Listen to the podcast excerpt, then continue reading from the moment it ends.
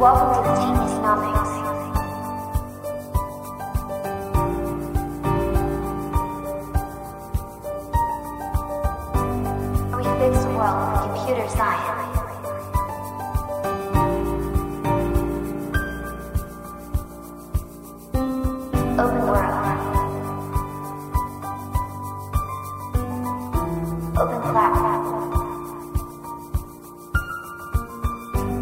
journey is just beginning.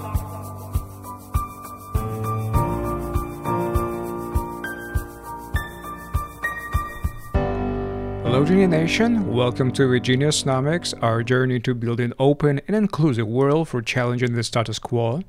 Many people on the autism spectrum struggle to get socialized or access opportunities in education and workforce. Social robotics is a possible way to tackle this problem, but how is challenging to make it truly adaptive and flexible across different environments? Today, I present an excerpt from a conversation with Aida Nazari from LuxAI, developing social robots for kids on the autism spectrum. We talk on neurodiversity, social and expressive robotics, challenges of development and adoption. Field of human robot interaction and social robotics, and then this platform give them this possibility to be a part of this community and then they are putting a lot of like input in the community in the sense that they are constantly developing new approaches validating and testing new methods of interaction with people using a robot so they bring a lot of added value in terms of what we are doing and in terms of what needs to be done in the future steps so from the technical point what we have to develop in the further stage how we have to, for example, add, increase the capacities of the robot to be a more useful tool um, in the field of social robotics as well. So basically, when it comes to the differentiation of these two type of potential customers that we have, so one of them, which is the researchers, basically they need a platform, they need a tool that they can implement their own research. So basically, exactly in the same way that the people use a laptop or a computer to develop codes and develop their own, for example, like software, Qt is exactly the same for the for the researchers. So it's a tool that is very, very flexible that can be used as a platform that they can implement their own ideas, their own research, their own software and codes and everything.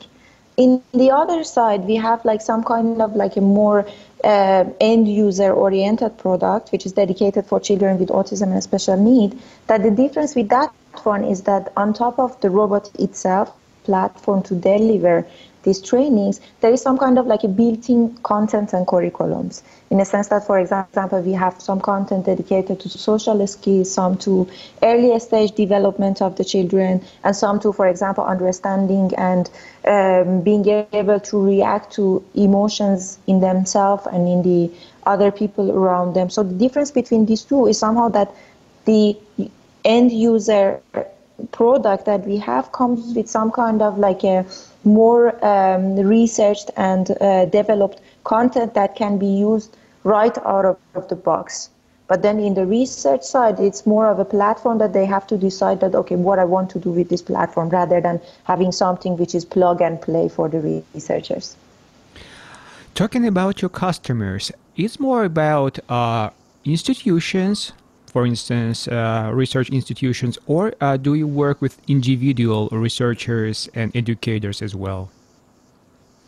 So basically, for these two type of product that we have, normally the customer for the research platform are universities and research organizations. So there are a lot of like PhD students, postdocs, and for example, researchers, which their focus is on human-robot interaction. So they are the customers for the for the research platform. And they're, as I said, they are often working in an institution and organization such as the university. On the other side, the platform for the autism, so far, we have been just delivering it to the somehow um, specialized organization. So they can be, for example, hospitals working with children with autism, or for example, like um, a specialized autism center or schools which are providing trainings for children with uh, special need education and autism. So mm, the majority of them are also, for example, they can be private organizations just basically like a few therapists and educators working together, or some of them are bigger organizations, and this autism service delivery is a part of this bigger organization. Now, we what we have seen in the last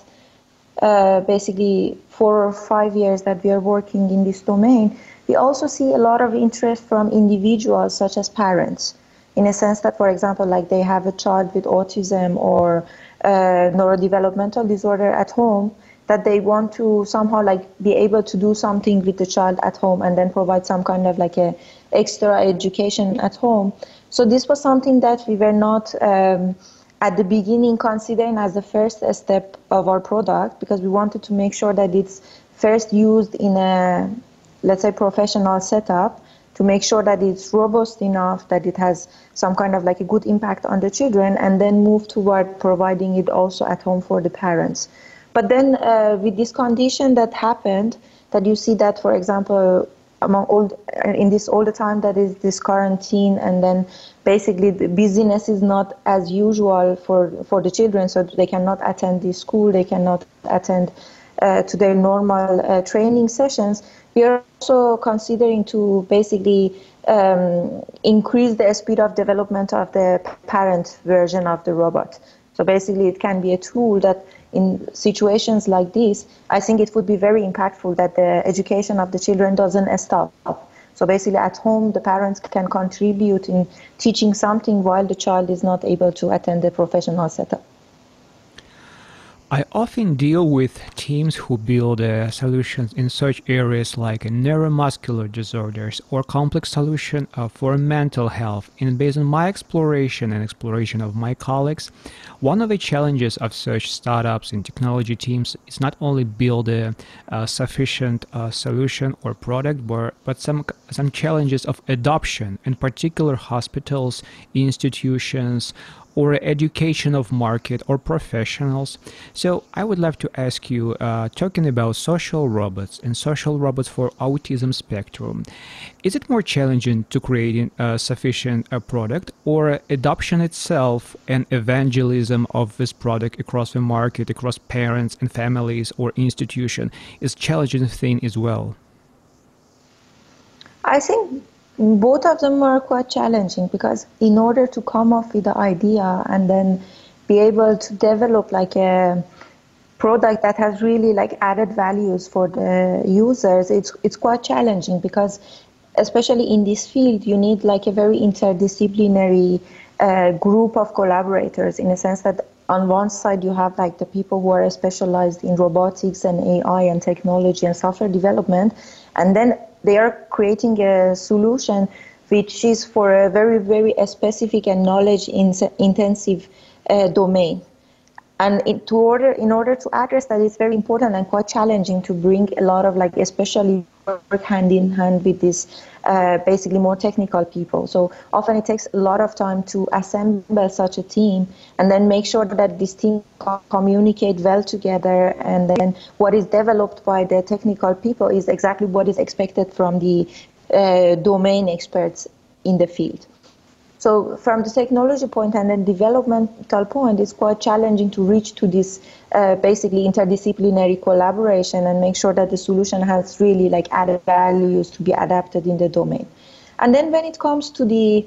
uh, basically commercialization and putting such products in the market, this is also another a big challenge. So I see it from like a variety of different uh, perspectives. In a sense that when you talk about, for example, children who are uh, dealing with some kind of like either med- medical condition or uh, educational condition, often they are uh, accepted into some kind of like a very highly um, a standardized um, environment. In a sense that, for example, when we talk about schools and then when we talk about, for example, hospitals, there is layers of layers of decision making and implementation that is implemented there to make sure that everything is, for example, like uh, ethical and it's, for example, like evidence based. So basically, it's very difficult to pop up into a, a school or a hospital and say that oh, I have a solution which is a robot that, for example, you have never heard about it, but it's going to change your life. And then there is a lot of different type of procedures put in place to make sure that this big system is running. So basically, making an innovation and uh, changing the workflow of like the people in the field of healthcare and education is not the easiest thing for, for example, for a company to do. But the thing is that um, you have to be somehow open because at the beginning you have to be very open to actually let them to see the product themselves and then let them to actually work with it to see the added values themselves. So it's very difficult to tell them that okay i have a robot you have to buy it without knowing what it does for you. But often you need some kind of like a several years of allowing the end users and allowing the specialists in the field to actually work with it. So they can reach to the conclusion that okay by using this solution i will have a lot of like added values and it can facilitate my work it can improve my workflow. So it's very important to keep in mind that this part is very important to consider that you don't uh, necessarily have to do like a normal and traditional sales method that is for a lot of different technologies but this is more about starting uh, more in-depth collaborations with the end users and then make sure that they themselves reach to the conclusion that okay i need this solution for my work rather than you start pitching them over and over about that okay this will help you in this way. Currently, almost every family or institution uh, are affected by COVID-19, and there is no any doubt that uh, the whole situation will affect how we uh, treat distant learning, uh, how we think about adaptive learning, social robotics, flipping classroom, and other technologies. Based on your exploration in your data, do you see a growing interest in social robotics currently and social robots for special needs education in particular? I think um, this condition, even though that it was um, basically very sad in terms of like seeing that how it's disturbing the life of like uh, people in a variety of levels, but then it was like a um, point that I think it was like eye opening for a lot of like for example industries and a lot of people that uh, why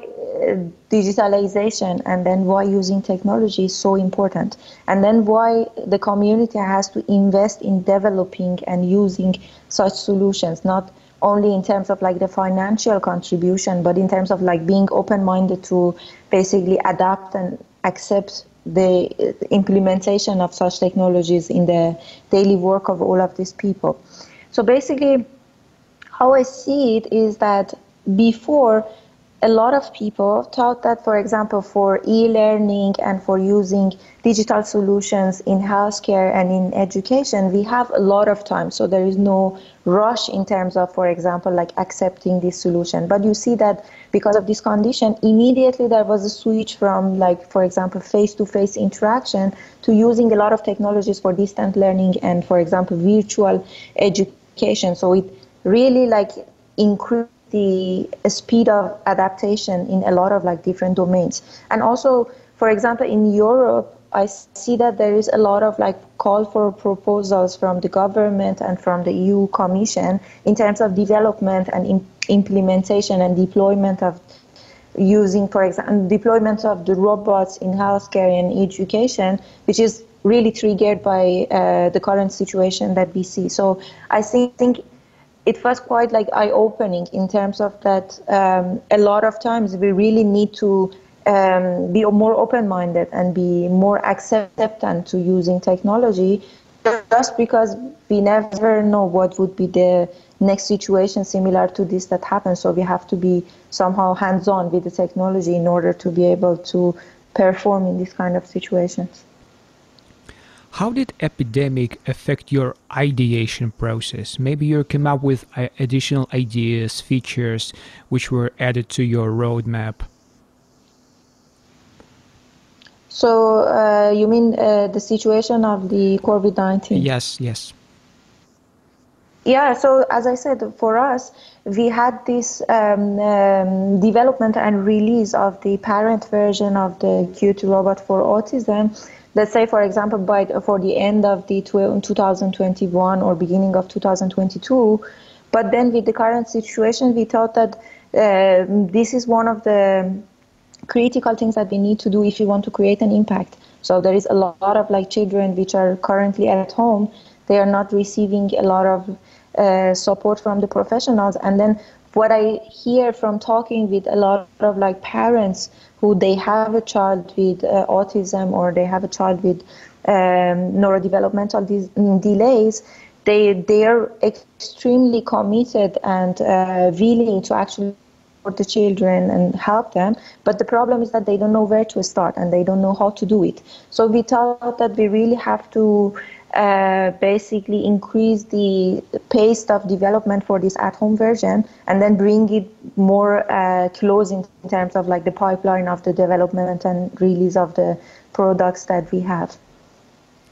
Uh, currently, there is a significant trend of robotics packages which allow kids or young uh, adults uh, to build um, some kind of robotics or, or another things in order to learn particular skills, learn engineering or coding. Uh, did you think about idea maybe uh, special robots or packages for uh, special needs that help kids to learn maybe soft skills or social skills? Mm-hmm. So that's uh, I see it as like a very wonderful idea in a sense that by using robots and this kind of especially DIY robots, not only you improve like the technical and for example like, software and hardware skills of the children, but you give them some kind of like opportunity to train their critical thinking and problem solving. So I think it's absolutely wonderful to have this kind of like toolkits for the kids to play with. But in our particular case, the basically idea and the core of like the solution that we wanted to build was not really aligned with some kind of like a DIY kits. So first of all was that the idea of the robot was something high end and durable in a sense that our expectation is that, for example, once a robot goes to a hospital or to a a special educational needs center, it needs to be able to work, let's say, eight hours per day as long as the school is functional and children are receiving these trainings. So for us was really important to make sure that we are delivering like uh, a solution which out of the box it's ready to use so basically they have to just plug it in and then start providing the trainings but also very very robust and durable so in order to reach to this type of functionalities, for us it was not very suitable to, for example, ask the end users to basically assemble and develop their own robot. And also, often the kids that um, currently we are targeting with QT robot, they are uh, quite like in the younger age or in the less developed, uh, basically uh, neurological conditions. So often they have like, like uh, developmental delays. They often do not have a lot of like advanced motor skills in order to be able to basically assemble and combine the robot pieces together th- themselves. So without that by having already made and tested and ready to use robot, it's basically the added value and the impact that we can create is much more comparing to uh, basically the other way around. However,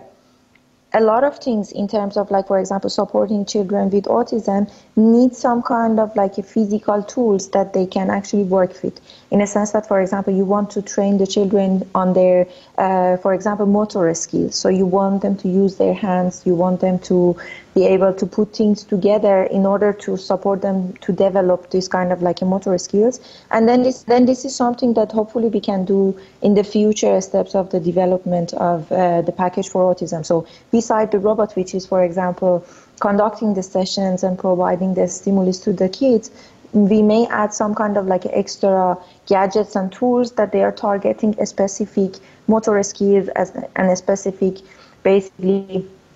coordination between the uh, motor between the muscles and the brain and facilitate the development of such skills in terms of your personal forecast, uh, which key functions, features, and possibilities you see as the future of social robotics for autism spectrum, maybe in five years perspective? I would say that uh, the most important thing that needs to be developed, developed is some kind of um, the flexible approach that the robot would have to the kids and then be able to somehow adjust the behaviors at the same time that they are interacting with the kids. So for the moment, basically how we do it is that we allow the robot to work under the supervision of an adult such as for example like a therapist or a caregiver or a parent in a sense that the adult has the possibility to adjust the behavior of the robot on the spot that it's interacting with the children. But in long term, a lot of these things can be a little bit automatized. That, for example, like even an adult who doesn't know a lot about, for example, how to deliver these special educations and what would be the best decision when interacting with the children, then in the future we can somehow automatize this kind of like a uh, adjustments in the robot that for example it can uh, make some kind of like adjustments itself by for example analyzing the behavior of the child or analyzing the position of the child the facial expression of the child and then modify how it presents the materials or for example can uh, change the direction of the session to make it more appealing and engaging and proper for individualized uh, individual um, who are working with the robot. And my last question what would you say families, institutions, and organizations who currently uh, stay away from robotics due to some maybe fears or lack of awareness? So, what would you say in order to make an interest in this technology and implement an adopted technology for the institution or families and kids? Mm. So there is a lot of like different layers of like challenge for, for let's say for example a professional who wants to adopt a robot for their uh, day-to-day life. So the first challenge is that okay like i am an educator or a therapist or a psychologist and i have zero technical uh, capacities. So basically at the first the point think about robot they often think about something very sophisticated and it needs like three engineers to be able to use it but it's very important to know that uh, the technology is progressing in a sense that, for example, in the same way that the computers were for very, for example, high level skilled uh, programmers and then they became like a consumer product that regardless of your technology background you completely are somehow like uh, using it on a daily basis, the robots are gradually becoming the same thing. So, for example, for me as a medical doctor, without having any technical knowledge, using the robot is somehow similar to using a computer or a, a smartphone rather than something very technical. So I think this is the first thing that make people a little bit reluctant. So they think that they need to do some kind of like intensive trainings on how to use the robot, which is not the case, at least in terms of using Qt robot. And then the second important thing is that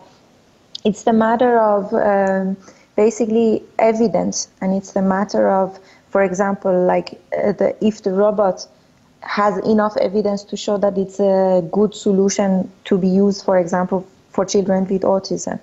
So it's often like people think that the robot is going to basically completely change the way that the uh, evidence-based practices are being implemented and used. But in reality, this is not the case. So basically, how we see the robot is as somehow as a tool to actually facilitate the delivery of such evidence-based practices. So what we have seen is that uh, when people start using Qt, they do not see it as a disruption in the way that they work, but they see it as a tool to actually accelerate and increase the effect of the therapies that they're delivering or the education that they're delivering. So basically it's just a tool that increase the attention of the children, increase their collaboration, increase their basically willingness to take part in the session, practice more often. And the things that they are working with the kids do not affect by using a robot. It just increases the attention of the children. And then the last thing that I think it's it's very important is the matter that, for example, like not the therapists themselves. So basically, like the therapists do not feel that they are going to be replaced, for example, by a robot. But a lot of people who are not, you know, they don't have like an in-depth knowledge about what is a,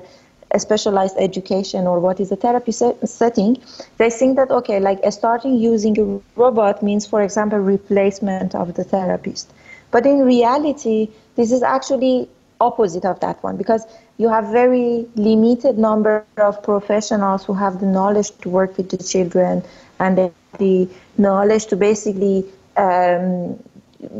assess the children and understand what uh, can help each individual. And then in reality, there's a lot of children who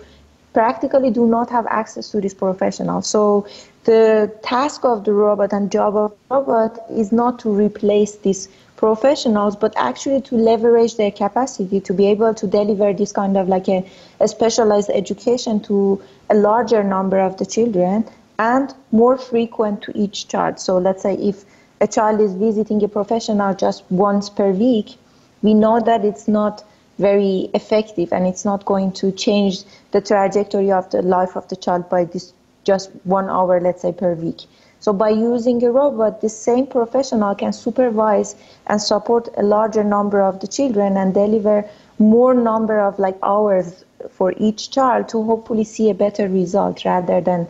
having a robot replace them.